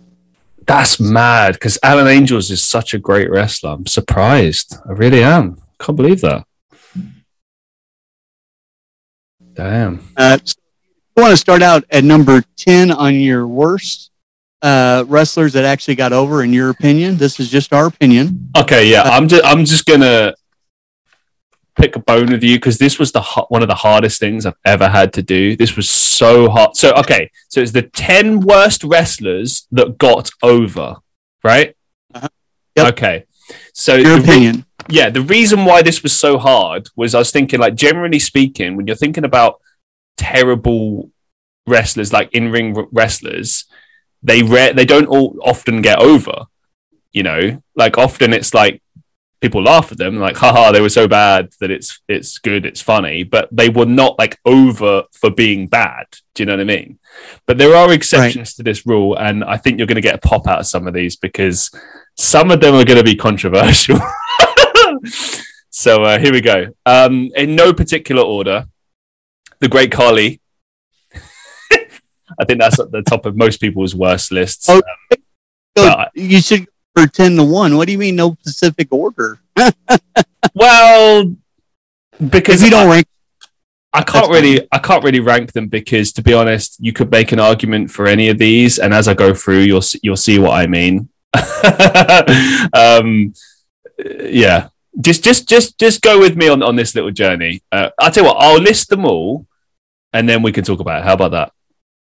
Sure, sure. Okay, so I've got the Great Khali, Ralphus, i.e., i.e., as in Jericho Personal Security from WCW, the Ultimate Warrior, James Ellsworth, Sable, Shane McMahon, Vince McMahon, Goldberg, Ryback, and Braun Strowman. What? Braun Strowman? Well, okay, it was between him and The Miz, and ultimately I went for Strowman because I feel that The Miz. Okay, the question was 10 worst in ring wrestlers that got over, right? Now, The Miz right. is not like a technical genius, but he knows how to work a good match. Like, he's a good wrestler. And a lot of these uh, people that I've chosen here, when you think about what it means to put on a good wrestling match, a lot of that comes down to like knowing how to work with other people and and and work different styles and, and stuff like that. So, for example, Braun Strowman, if you're going to wrestle Braun Strowman, you have to have the Braun Strowman match which means you're going to get thrown around a lot, you know, power slammed. He'll do his running, uh, you know, punch thing outside. Yeah, I don't know what he does now, but, you know, lots of body slams, lots of slams. Uh, you might get a, a, few high kicks, high spots on him, but ultimately you're going to get smashed if, if indeed he's winning. If you're if he's losing, then you're just going to get loads of offense on him and he's going to take a bunch of bumps and you get a few slams it. But ultimately, there's not much then.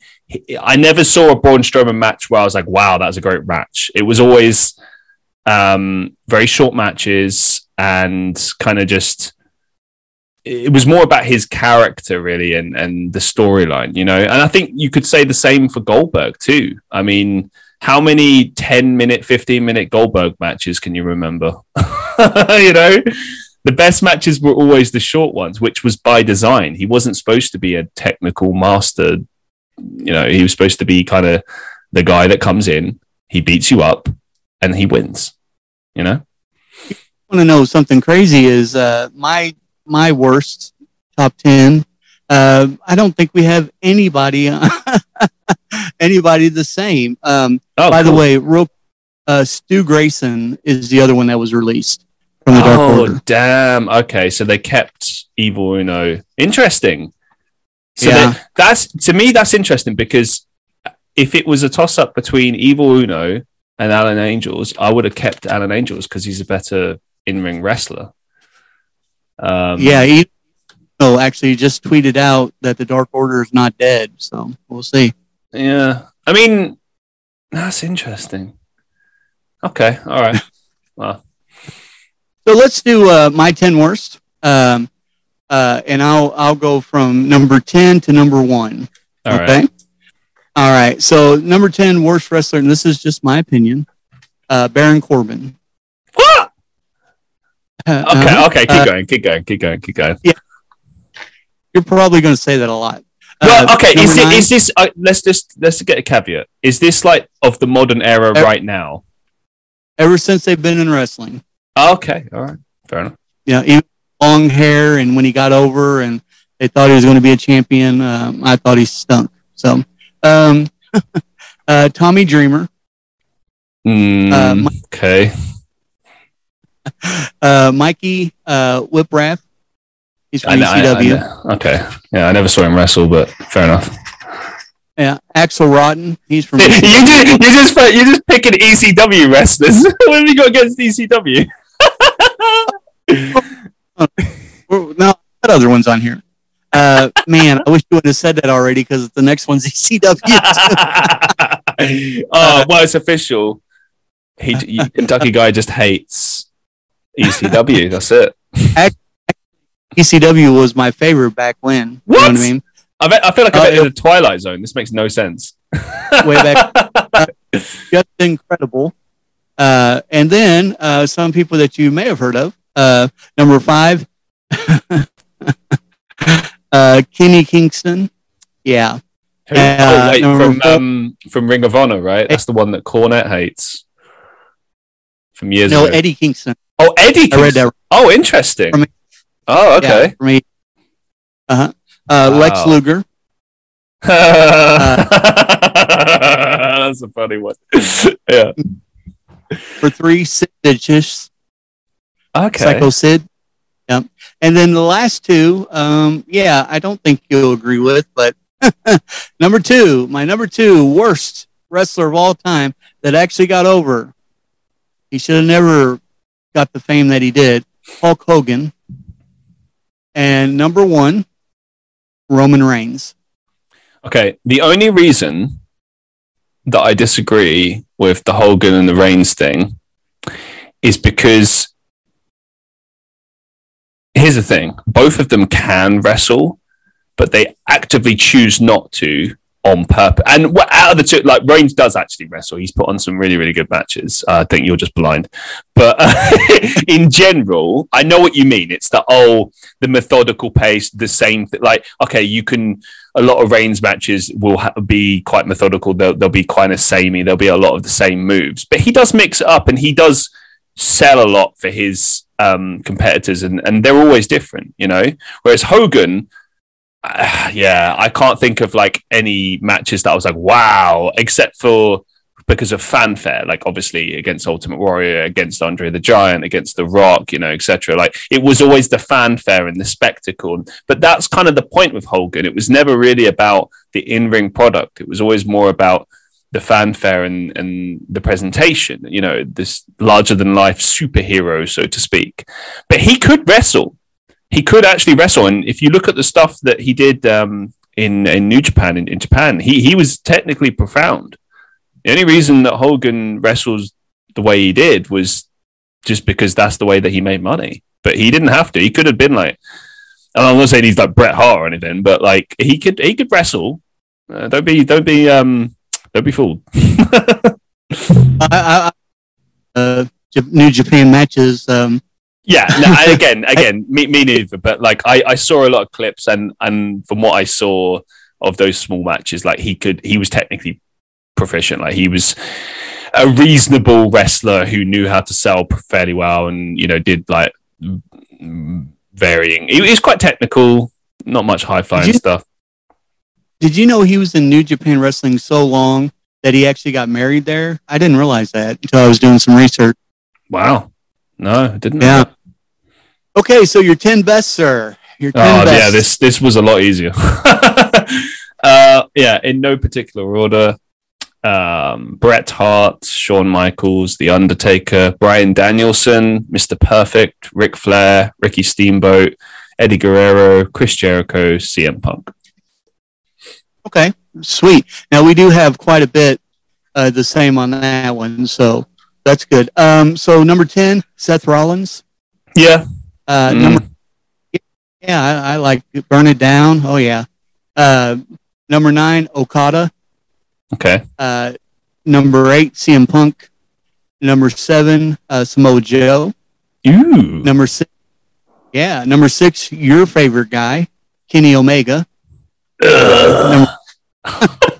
Do you know, he he has he has had some good matches, but yeah, I just there's too much bad to overcome the If good. you- If you ever get a chance and you're on YouTube and you got a few minutes, check out some of the highlights from matches between him and Okada. I've, s- One of I've best- seen some of. The, like, I'm not saying he's a bad wrestler. He is a great wrestler. It's just what I take exception with is when people are like, "He's the greatest wrestler that ever lived," and it's like, Oh, I no, he's number six. I don't. I mean, when you know, recently Moxley said in an interview about Bryan Danielson, he said, "In my opinion, he's the greatest wrestler of all time." And you know what? When he said that, there will be people that laughed. There'll be people that go, uh, "I don't know," but do you know what? I remember listening to this on on Cornette's podcast, and he said, "You know what? That's one of the first sensible things Mox has said in a long time, because it's like a fair. Po- you could make a case for that." And I really feel like whenever it's a Danielson match, he makes you care. He makes this. He makes everything mean something. I mean, when he did his match with Omega, that's the first time I saw Omega in a long time where I was like, "Oh, this is a good match." He he, it's like he forced Omega to wrestle like properly, and then it really sh- actually put Omega in a great light and showed what he's capable of and how he, he ca- the problem is Omega spent way too much time with the bloody Young Bucks and it's like overselling. Like this that's the problem. Because even the Young Bucks they put on good matches too. But if you oversell everything if if nothing means anything then it just becomes like a stunt show and that's not what wrestling should be. Like wrestling is a spectacle, but you need story, you need stakes, you need, you know, it still needs to be these two people want to beat each other up, and these are the stakes, and this is why. And you, you, there has to be a certain degree of psychology. You know, there's a lot of stuff I see in those matches where it's like, why would they do this? Why would they do this? Why would why would they logically do that? You know, I just and that makes me just not want to watch because there's just right. too much of that. You know. I like to hear. The, I like to be able to tell the story when they're wrestling. Yeah. Yeah, exactly. Uh, I, it, and it doesn't. It doesn't have to be perfect. Like I'm not sitting here and saying because I've I've seen matches where they've done it. That's the thing as well. So it's not like they don't know how to do it. They choose to do this style that they do, but they know how to wrestle, and that's the thing that infuriates me the most. right now, my number five uh, choice. I actually heard Jon Moxley call him the goat uh, is Chris Jericho. Mm-hmm. Uh, number four, Triple H. Mm. Number three, Steve Austin. Number two, Ric Flair. And number one, and he's and anybody that knows me personally knows that this guy has been my favorite wrestler for probably over 20 years, Shawn Michaels. So see, here's something as well, which I think is interesting about this, because you said in ring wrestlers, right? As in their work rate in the ring. Did uh-huh. I get uh-huh. that right? Yeah. Uh, the the your right your your uh, favorite right your best in ring that are over wrestlers. Uh-huh. Yeah. See, because my answers would have been different if if the question was just who's the best wrestlers ever. You know, top ten. That would have been a different. I would have done this differently because what I tried to do, like even CM Punk on my list, to be honest, his mic work and his other stuff kind of made me think like, oh, this bumps him up. But mainly, I was trying to think about it from the perspective of technical, like how they put on a show, how they put on a wrestling match, how they structure it in the ring. That's what I was trying to think about. Um, well, guess what? Go on. Well, guess Christian, you will be able to change that if you like, because my next challenge oh, is for is for uh, we're going to stick with the fabulous number 10, 10 best, 10 worst. Okay. Tag team. Tag teams. Uh, but I don't watch tag teams. I don't know, man. Uh, I'm sure I could do it. I'm sure have, it's just. Does it, does it have to be the same? So, like in ring, bad. Ver- oh, that's going to be hard. It's going to be really hard for the worst. Eat, Let, us put you, no. like your favorite. Let's just call it your favorite. That's all right. Like, if I'll go with the assignment, man. You're just making me giving me hard homework. oh man. I think it's interesting. I think it gives the audience something to look forward to. So yeah. Do you have anything um, to, only... to poke at with mine? um, shoot, uh, you're, uh, uh, you know, I've already mentioned Braun Strowman. That really, uh, that really surprised me. You're uh, the best. Uh, like I said, we have a lot of the same. I actually have like if you go farther than uh, ten down, I've got Bret Hart. I think he was amazing. Yeah. Uh, you know, some of the other ones that you mentioned. Um, but uh, some of the ones on your worst uh, uh, kind of shocked me a little bit. so you think that James Ellsworth was one of the best wrestlers in the ring? didn't get a fair shake in the WWE. Or, or what about uh, what about Sable, man? That technical Sable. Yeah, the technical marvel that she was in the ring. Are you Lesnar's old lady, Sable? Yeah. yeah. Technical wrestler. oh, uh, or the Ultimate Warrior, man. That that to me is hilarious. Like I, I've seen a lot of stuff about the Ultimate Warrior, and all the his matches and stuff, and it's like he did he didn't actually wrestle. He just threw people around and just ran around a lot. he was a.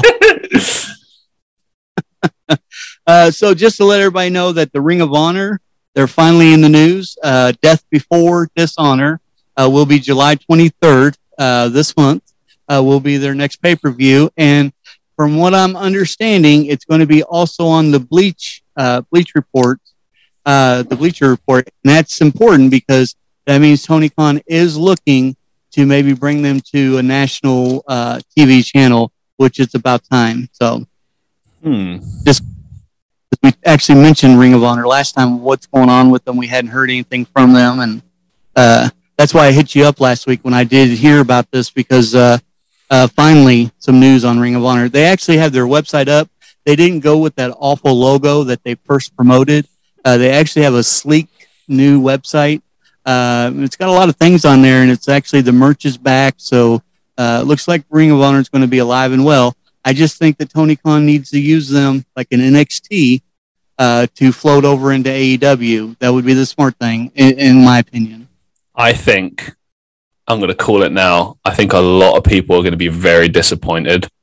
And not because there's not a chance this could work, but more because it's not going to be the Ring of Honor that everyone remembers. It's going to be something new because it has to be something new because it can't be what it used to be.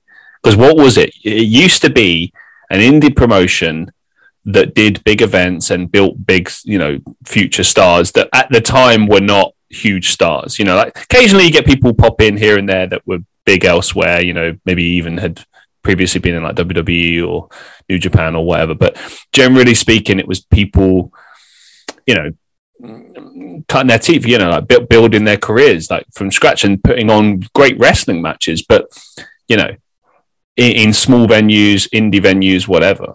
Okay, that's how it was presented. They got TV, you know, they did some stuff here and there, and, and they made a go of it, but it was quite small scale. And the the NXT comparison is is kind of a good comparison because I think that would be its best use, but I don't know that people are necessarily going to be happy with that. But then, I mean, you can't please everyone, that's for sure. But at the same time, I mean, I, I don't know what people envision this is going to be. I mean, I think in an ideal world, it would be like their, you know, maybe they do like a, bla- a brand split. And we've spoken about this before, but like having like, because that, that roster is too big. It's just too big. So having like three different brands would be fun and interesting, maybe. And would at least get all their wrestlers on TV. But um, yeah, I don't know. I mean, I guess we'll just have to wait and see. But uh, yeah, wrestlers from AEW, from TNA, from New Japan, all on this new Ring of Honor. Uh, I think we're going to see. Uh, I think it's going to be floating in and out. Uh, me, I like. I'm like you. I like pure wrestling, so I'm actually looking forward to it. Uh, but you are right. There are going to be a lot of people that, uh, you know, they they they plan on seeing the Briscoes on there every week and and so forth, and it's just not going to be that way. It can't be because it didn't last. It didn't make any money that way. So of course they've got to change the structure. Yeah, and it's as long as people accept that and they go, do you know what? It had a good history. It's been saved in the sense that it's going to keep going, um, but it's a legacy thing. Then it it should be fine. I mean, look, WWE is not the same product it was 20 years ago. Things change, you know, and they have to change and they should change. I mean, imagine if we were still trying to do the Attitude Era stuff today. Like, a, it wouldn't oh. work, and b, it would get it would get stagnant. It would get stale. You know, well, they'd be canceled. The well, that, generation. yeah, but it, it would just get stale. It would get it would get too much after a while. Right, and then speaking of stale, uh, number seventy three, age seventy three, Ric Flair, uh, his final match at the uh, Starrcast uh, at thirty first Still, no opponent announced. Still, no opponent announced. So that's all I can bring you. So I don't understand it, but you know we're less than uh, 20 days or 30 days away. So I don't know. I don't want to say it for fear that I say it and I predict the future, but I just let me put it this way: I just hope that he will be okay. That's all I can say. I hope that he will be okay. I, I, really believe that they need to go with like a six man tag like they first promoted in May. Uh, he needs to be in a. I, I, I just don't think he can carry a singles match uh, for any length of time. Whoever he would uh, go against, they are going to carry like 98% of that for sure. Yeah, that, that's why it can't be Ricky Steamboat. He's 69. I mean, even even Ricky was like, and I I still think that Bobby Ricky could probably even go now, but like he was just like, you know what, I it was a push to do it when I did it against Jericho, and that was ten years before. Like now, it's like just you know not a good idea. Yeah, I agree. Just, yeah, I, I don't know. Ric, Ric Ric is a classic example of what happens as you get older because you never stop being the person that you are. You get older, you get wiser and stuff, but you that inner you like now I fully understand why you get people in like the 70s and 80s that are like, you know, almost like teen like kids in in terms of like their outlook like they're still getting involved in tomfoolery and mucking around. Like it makes sense because you know while their bodies might get older they are still young minded you know what i mean? Um right. oh yeah. Yeah and that that's how i feel when i when i look at rick it's like oh man he he just so desperately wishes he was younger so he could still keep wrestling. And I, I feel for him, man, because wrestling at its best is is one of the best things out there. And I get it, man. You know, I just yeah. I hope he'll be careful. I I really wish he wasn't doing this, but yeah, I mean, I guess whoever's in the ring with him, I just take care of him, please.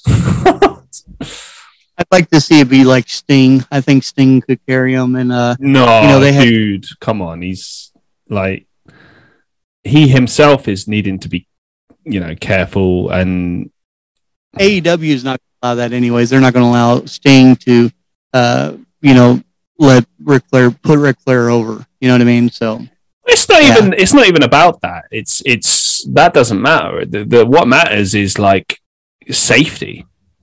As always, right. you know, keeping making sure the guy doesn't get injured. You know, I mean, that should be your focus anyway in any wrestling match, but especially in a match where your competitor is like 73 years old. Like, geez, I mean, Exactly. So that is about all the time that we do have for today's episode.